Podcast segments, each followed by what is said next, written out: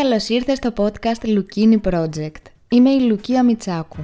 Είμαι σύμβουλος προσωπικής ανάπτυξης, life coach, blogger και ραδιοφωνική παραγωγός.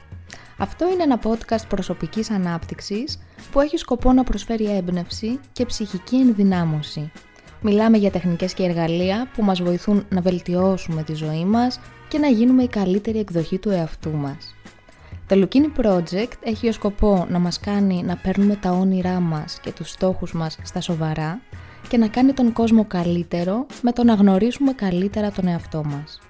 Μπορείς να ακολουθήσεις το Lukini Project σε Spotify, Apple Podcast, Google Podcast και σε όποια άλλη πλατφόρμα το ακούς. Ας κάνουμε τον κόσμο καλύτερο και ας μην ξεχνάμε πως πάντα υπάρχει λόγος για να χαμογελάμε.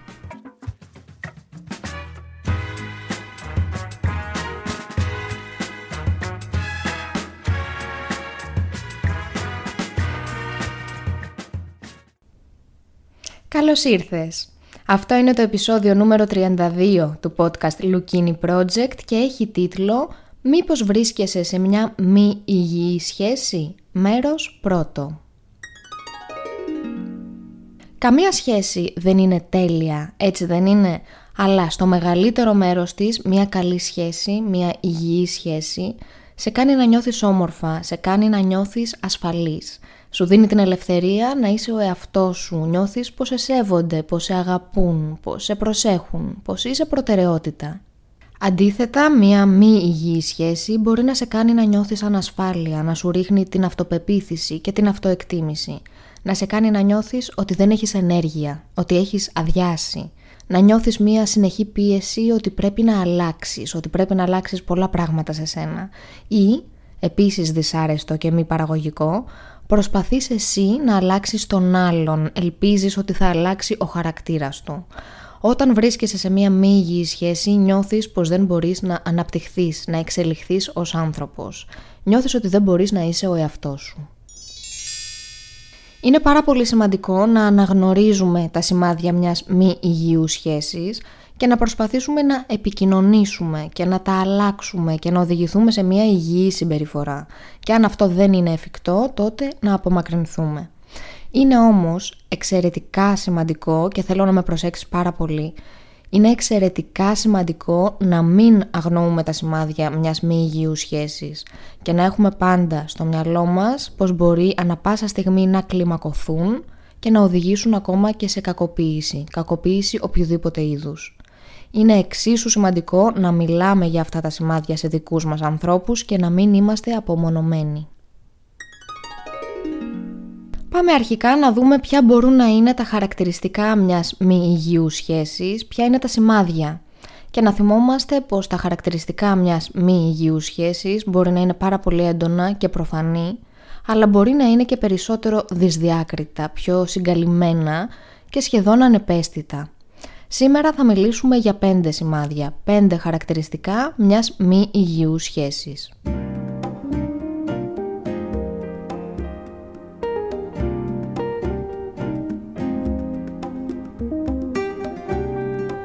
Νούμερο 1. Έλλειψη υποστήριξης. Όταν είσαι με τον σύντροφό σου, με την σύντροφό σου, νιώθεις πως σε υποστηρίζει. Πως σε υποστηρίζει ουσιαστικά, πως υποστηρίζει τους στόχους σου και τα όνειρά σου. Πως υποστηρίζει την εξέλιξή σου και ποιος είσαι. Αυτού του είδους η υποστήριξη είναι χαρακτηριστικό μιας υγιούς σχέσης και η έλλειψη αυτής της υποστήριξης είναι σημάδι μιας μη υγιούς σχέσης αν θέλεις. Μιας σχέσης που δεν είναι σωστή για εσένα. Είναι πολύ σημαντικό σε μια σχέση να θέλουν και οι δύο να δουν τον άλλον να πετυχαίνει και να μην υπάρχει ανταγωνισμός σε αυτό. Είναι σημαντικό να υποστηρίζει ο ένας τον άλλον. Νούμερο 2. Κτητικότητα και χειραγώγηση. Η κτητικότητα είναι ένα πάρα πολύ χαρακτηριστικό σημάδι μιας μη υγιούς σχέσης. Έχεις υποψιαστεί ποτέ πως ο άλλος πιστεύει πως του ανήκεις; Η ζήλια είναι ένα πολύ συνηθισμένο συνέστημα στις σχέσεις, αλλά πρέπει να προσέξουμε την έντασή του. Αυτή η κτητικότητα συνήθως δικαιολογείται από αυτόν που την εκφράζει, λέγοντας πως είναι ένας άνθρωπος υπερπροστατευτικός και πως έχει πάρα πολύ έντονα συναισθήματα για εμάς. Αλλά δεν είναι κάτι που πρέπει να αγνοούμε, δεν είναι ok, δεν είναι κάτι που πρέπει να έχει μια σχέση. Αν νιώθεις πως ο άλλος ελέγχει οποιαδήποτε κίνησή σου, τότε αυτό είναι ένα σημάδι που πρέπει να το έχεις στο μυαλό σου. Αν νιώθεις πως ο άλλος προσπαθεί να σε πείσει να κάνεις πράγματα που δεν θέλεις και με τα οποία νιώθεις άβολα, ή σε αγνοεί μέχρι να περάσει το δικό του ή προσπαθεί να επηρεάσει το πώς νιώθεις, τότε μπορεί να σε χειραγωγεί. Η χειραγώγηση είναι μεγάλο θέμα συζήτησης και δεν είναι πάντα εύκολο να εντοπιστεί, γι' αυτό είναι σημαντικό να προσέχουμε αυτά τα σημάδια. Νούμερο 3. Συνεχής κριτική και εξευτελισμός. Το να κάνει ο ένας τον άλλον επικοδομητική κριτική σε μια σχέση με σκοπό να βοηθήσει ο ένας τον άλλον και όταν του ζητείτε είναι μια χαρά. Αλλά αν ο σύντροφός σου ή σύντροφός σου σου ασκεί κριτική καθημερινά και μπορεί και να σε εξευτελίζει, να σε ντροπιάζει, να σε ταπεινώνει και μπορεί να το κάνει ακόμα και μπροστά σε άλλους, αυτό δεν είναι εντάξει και είναι ένα σημάδι μιας σχέσης που δεν είναι υγιής. Όταν ο άλλος συνεχώς σε μειώνει και πέφτει η αυτοπεποίθησή σου και πέφτει η αυτοεκτίμησή σου και σε κάνει να νιώθεις πως ποτέ δεν είσαι αρκετός, τότε αυτή η σχέση δεν είναι για σένα και πρέπει να απομακρυνθείς όσο γίνεται πιο γρήγορα. Γιατί θα μου πεις όσο γίνεται πιο γρήγορα; Γιατί όσο ο άλλος σου ρίχνει την αυτοπεποίθησή σου και σε κάνει να πιστεύεις πως δεν αξίζεις, τόσο πιο δύσκολο γίνεται να φύγεις μετά από αυτόν τον άνθρωπο. Νούμερο 4. Ενοχές, φταίξιμο. Αν ο άνθρωπος που έχεις δίπλα σου σου ρίχνει το φταίξιμο για τα πάντα, σου ρίχνει το φταίξιμο για πράγματα που δεν είναι καν στον έλεγχό σου ή για πράγματα που έκανε εκείνος και λέει εσύ με ανάγκασες να το κάνω αυτό το άσχημο πράγμα με τη συμπεριφορά σου, εσύ φταίς. Εσύ φταίς που δεν πέτυχα αυτό το στόχο, που δεν πέτυχα τον άλλο στόχο.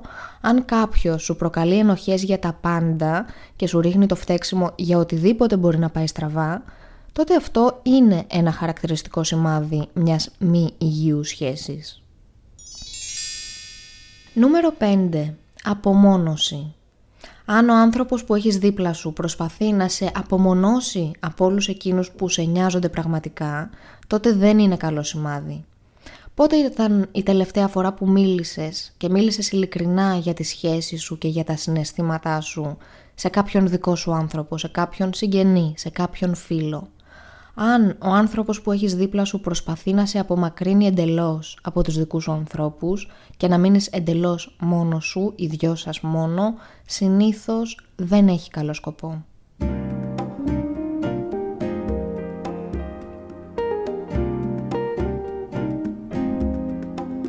Ένα ιστερόγραφο. Αν νιώθεις κάποια από αυτά τα πράγματα σε μία σχέση, τότε το πιο πιθανό είναι να βρίσκεσαι σε μία μη υγιή σχέση. Αν νιώθεις αυτά σε μια σχέση, τότε με λίγα λόγια αυτή η σχέση δεν είναι για εσένα. Αν νιώθεις χειρότερα για τον εαυτό σου από όταν ήσουν μόνος σου, τότε αυτό είναι ένα σημάδι πως πρέπει να απομακρυνθείς. Εάν νιώθεις πως πρέπει να θυσιάζεις συνεχώς την προσωπική σου εξέλιξη, τα δικά σου θέλω, τις δικές σου ανάγκες και την ευτυχία σου για να επιβιώσει η σχέση, τότε αυτή η σχέση δεν αξίζει να επιβιώσει.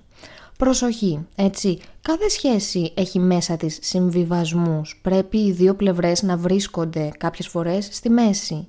Αλλά οι συμβιβασμοί πρέπει να γίνονται και από τις δύο πλευρές και σε διάφορα σημεία, όχι όμως στο να θυσιάζουμε το ποιοι είμαστε στα αλήθεια, τι θέλουμε πραγματικά από τη ζωή μας.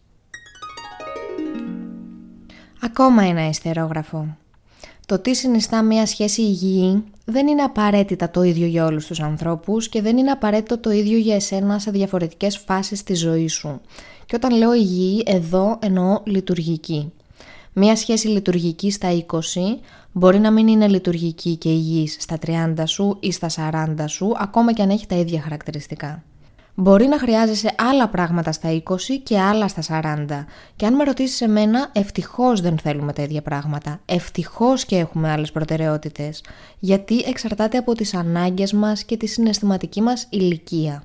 Και όσο εξελισσόμαστε, οι ανάγκες μας και οι προτεραιότητές μας αλλάζουν. Και επίτηδες δεν είπα όσο μεγαλώνουμε. Γιατί το ότι μεγαλώνουμε δεν σημαίνει και πως εξελισσόμαστε ως άνθρωποι. Για να εξελιχθούμε πρέπει να κάνουμε δουλειά με τον εαυτό μας. Γι' αυτό, Αν είμαι σε μια σχέση με έναν άνθρωπο που έχουμε την ίδια ηλικία, που είμαστε και οι δύο 30, που είμαστε και οι δύο 40, αυτό δεν σημαίνει πως θα έχουμε την ίδια συναισθηματική ηλικία. Δεν θα έχουμε απαραίτητα την ίδια συναισθηματική οριμότητα, ούτε τις ίδιες προτεραιότητες, ούτε τις ίδιες ανάγκες. Αν με ρωτούσες ποιο είναι το ένα χαρακτηριστικό, έτσι, μόνο ένα από τα δεκάδες που μπορούν να κάνουν μια σχέση να πετύχει, να είναι υγιής και λειτουργική, τότε θα διάλεγα αυτό. Να έχουν και οι δύο την ίδια συναισθηματική ηλικία. Δυστυχώς αυτό δεν είναι έτσι κάτι που το καταλαβαίνουμε πολύ γρήγορα. Δηλαδή γνωρίζεις κάποιον και τον ρωτάς την ηλικία του και σου λέει μια ηλικία, οκ, είναι ένα νούμερο. Είναι ένα νούμερο αδιάφορο που δεν λέει τίποτα από μόνο του. Δυστυχώς δεν μπορείς να ρωτήσεις τον άλλον ποια είναι η συναισθηματική σου ηλικία. Πόσο έχεις δουλέψει με τον εαυτό σου δηλαδή, σε τι φάση ζωής είσαι. Και αυτός να σου δώσει ένα νούμερο που θα λέει κάτι, αυτό είναι κάτι που το ανακαλύπτουμε με τον καιρό. Επομένως δεν υπάρχει ένα κουτάκι που να ονομάζεται λειτουργική σχέση και να χωράνε όλοι σε αυτό, γιατί εξαρτάται από τις ανάγκες των ανθρώπων που βρίσκονται μέσα σε αυτή τη σχέση. Παρόλα αυτά υπάρχουν κάποια χαρακτηριστικά που μας αφορούν όλους ανεξαιρέτως και που δείχνουν πως μια σχέση είναι λειτουργική και είναι υγιής και μας κάνει καλό. Ακόμα ένα ιστερόγραφο. Έχουμε πει ξανά εδώ σε αυτό το podcast πως ο ψυχικός πόνος που βιώνουμε και ο σωματικός πόνος ενεργοποιούν την ίδια ακριβώς περιοχή του εγκεφάλου. Τι σημαίνει αυτό; Ότι τον βιώνουμε με τον ίδιο τρόπο και ο ψυχικός πόνος πονάει ακριβώς το ίδιο με τον σωματικό. Οι κακές σχέσεις, οι μη υγιείς σχέσεις, οι σχέσεις τις οποίες βασανιζόμαστε κάνουν κακό στην υγεία. Όχι μόνο στην ψυχική υγεία, όχι μόνο στη συναισθηματική μας κατάσταση, αλλά και στην σωματική μας υγεία. Έρευνες έχουν δείξει ότι οι άνθρωποι που έχουν αρνητικές σχέσεις, δυσάρεστες σχέσεις, μη υγιείς σχέσεις, όπως θέλεις πες το, αυτοί οι άνθρωποι είναι πιο επιρρεπείς σε προβλήματα στην καρδιά. Οι κακές σχέσεις οδηγούν επίσης σε κούραση, λογικό αφού νιώθεις ότι σου ρουφάνε όλη σου την ενέργεια, κάτι όμως που οδηγεί σε ένα εξασθενημένο ανασωπητικό σύστημα, με όλες τις επιπτώσεις στην υγεία που φαντάζεσαι. Γι' αυτό είναι πολύ σημαντικό να έχουμε υγιείς σχέσεις, γιατί οι κακές σχέσεις, οι μη υγιείς σχέσεις κάνουν κακό στην υγεία. Θα το ξαναπώ, κάνουν πολύ κακό στην υγεία. Ακόμα ένα ιστερόγραφο. Είναι αλήθεια πως πολύ δύσκολα παραδεχόμαστε και στον εαυτό μας και στους άλλους πως η σχέση που έχουμε δεν είναι τέλεια, πως έχει προβλήματα. Συχνά είναι δύσκολο και να το βάλουμε σε λέξεις. Δηλαδή νιώθουμε δυσάρεστα, νιώθουμε πως έχουμε αδειάσει, νιώθουμε να πονάμε, αλλά δεν μπορούμε να εξηγήσουμε πάντα το γιατί ή θεωρούμε ότι εντάξει είναι μέρος της διαδικασίας. Όμως είναι εξαιρετικά σημαντικό να προσέχουμε αυτά τα σημάδια από την πρώτη κιόλας μέρα. Γιατί αυτά τα σημάδια δεν πρόκειται να φύγουν από μόνα τους σε καμία περίπτωση. Θα πρέπει να τα εντοπίσουμε, να τα συζητήσουμε, να τα μετατρέψουμε σε μια υγιή συμπεριφορά. Ή να απομακρυνθούμε κατευθείαν. Αλλά από μόνα τους δεν πρόκειται να φύγουν. Ίσα ίσα. Θα διωγγώνονται, θα γίνονται όλο και πιο δυσάρεστα και όλα αυτά τα σημάδια μιας μη υγιούς σχέσης μπορούν να κλιμακωθούν, μπορούν να σταματήσουν να είναι σημάδια και να γίνουν κακοποίηση, κακοποίηση οποιασδήποτε μορφής. Πρέπει να συζητάμε με τον άνθρωπό μας, να συζητάμε με άλλους ανθρώπους που βλέπουν τα πράγματα πιο αντικειμενικά και να θυμόμαστε πως μπήκαμε σε αυτήν τη σχέση για να είμαστε ευτυχισμένοι. Μπήκαμε σε αυτή τη σχέση για να είναι η ζωή μας είτε η ίδια με πριν, είτε καλύτερη με πριν, αλλά σίγουρα όχι χειρότερη με πριν. Να θυμόμαστε πως μπήκαμε σε αυτή τη σχέση για να μπορούμε να είμαστε ο εαυτός μας και να εξελιχθούμε μαζί με τον άλλον άνθρωπο. Και να θυμόμαστε πως μπήκαμε σε αυτή τη σχέση για να είμαστε χαρούμενοι. Και να θυμόμαστε πως μπορούμε να είμαστε ευτυχισμένοι μόνοι μας. Και πως δεν χρειάζεται ποτέ να θυσιάσουμε την ευτυχία μας την χαρά μας, την ψυχική μας υγεία, την σωματική μας υγεία, μόνο και μόνο για να λέμε στον εαυτό μας ή στην κοινωνία πως είμαστε σε μια σχέση. Η υγεία μας πάνω απ' όλα. Θα συνεχίσουμε να μιλάμε για αυτό το θέμα και στο επόμενο επεισόδιο γιατί δεν χωράνε όλα όσα πρέπει να υποθούν σε ένα. Αν βρίσκεσαι σε μια σχέση και δέχεσαι οποιοδήποτε τύπου κακοποίηση, μίλησε σε κάποιον. Δεν είσαι μόνος, δεν είσαι μόνη. Μια υπενθύμηση, μια συμβουλή. Το να καταγράφουμε τα συναισθήματά μας είναι εξαιρετικά βοηθητικό πάντα. Μπορείς, αν θέλεις, αν νιώθεις πως σου ταιριάζει αυτό, να γράφεις το βράδυ πριν κοιμηθείς και να απαντάς στην ερώτηση πώς νιώθω σήμερα, πώς νιώθω σήμερα σχετικά με τη σχέση μου, σχετικά με τον σύντροφό μου, με την σύντροφό μου; Και δες τα αποτελέσματα και τα μοτίβα. Αν είσαι πολύ πιο συχνά δυστυχισμένος, θλιμμένος, θυμωμένος, απογοητευμένος, φοβισμένος, παραχαρούμενος, τότε είναι πιθανό αυτή η σχέση να μην είναι η σωστή σχέση για εσένα. Δεν άκουσα τι είπες, φυσικά, φυσικά και μπορείς να έχεις μια ευτυχισμένη σχέση, φυσικά και υπάρχουν ευτυχισμένες σχέσεις, φυσικά και σου αξίζει μια ευτυχισμένη σχέση. Και όχι, δεν έχω καμία αμφιβολία και ναι, είμαι απόλυτα σίγουρη. Πώς θα τα λέμε, πώς θα επικοινωνούμε; Στο lukini.gr υπάρχουν όλα τα podcast αλλά και πολλά ακόμα άρθρα που μπορεί να σε ενδιαφέρουν. Τα λέμε από το Facebook, σελίδα Λουκίνι και group Λουκίνι Project Podcast, όπου κάθε πέμπτη στις 8 το απόγευμα κάνουμε και την διαδραστική μας ακρόαση. Τα λέμε μέσα από το Instagram Λουκία Μιτσάκου και Λουκία Μιτσάκου Coaching, όπου στο coaching μιλάμε για το podcast και για πολλά ακόμα θέματα. Τα λέμε μέσα από το TikTok Λουκία Μιτσάκου, έχουμε κάθε μέρα νέο βίντεο και συζητάμε για διάφορα θέματα.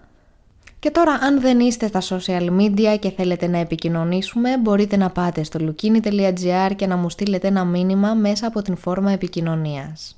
Φυσικά επικοινωνείτε μαζί μου για ατομικές συνεδρίες coaching για να μου πείτε τι χρειάζεστε, να σας εξηγήσω πώς λειτουργεί και τι άλλο μπορείτε να κάνετε; Μπορείτε να κάνετε share αυτό το podcast στα social media, να κάνετε subscribe στο podcast στην εφαρμογή που το ακούτε και να το κατεβάζετε κάθε φορά το επεισόδιο για να μπορείτε να το ακούτε εκτός σύνδεσης όποια στιγμή θέλετε. Και μπορείτε και να προτείνετε αυτό το podcast σε κάποιον φίλο σας. Είμαι η Λουκία Μιτσάκου και σας ευχαριστώ πάρα πολύ για την ακρόαση, σας ευχαριστώ πάρα πολύ για τον χρόνο σας που με εμπιστεύεστε με τον χρόνο σας. Χαίρομαι πολύ που φτιάξατε χρόνο για να ασχοληθείτε με την προσωπική σας ανάπτυξη. Ένα πολύ μεγάλο μπράβο από εμένα, ένα τεράστιο ευχαριστώ για όλα, είμαι ευγνώμων. Θέλω να θυμόμαστε ότι οι σχέσεις μας κάνουν πάρα πολύ μεγάλη διαφορά στην ποιότητα της ζωής μας. Είναι πάρα πολύ σημαντικό να επιλέγουμε σχέσεις οι οποίες μας κάνουν καλό, μπορούμε να είμαστε ο εαυτός μας, μπορούμε να δίνουμε χαρά, να παίρνουμε χαρά και να βελτιώνουν τη ζωή μας. Τα λέμε πάλι την επόμενη εβδομάδα με το καινούριο μας επεισόδιο. Να είστε καλά, να προσέχετε τον εαυτό σας και να μην ξεχνάμε πως πάντα υπάρχει λόγος για να χαμογελάμε. Από εμένα, φίλοι, μεγάλο.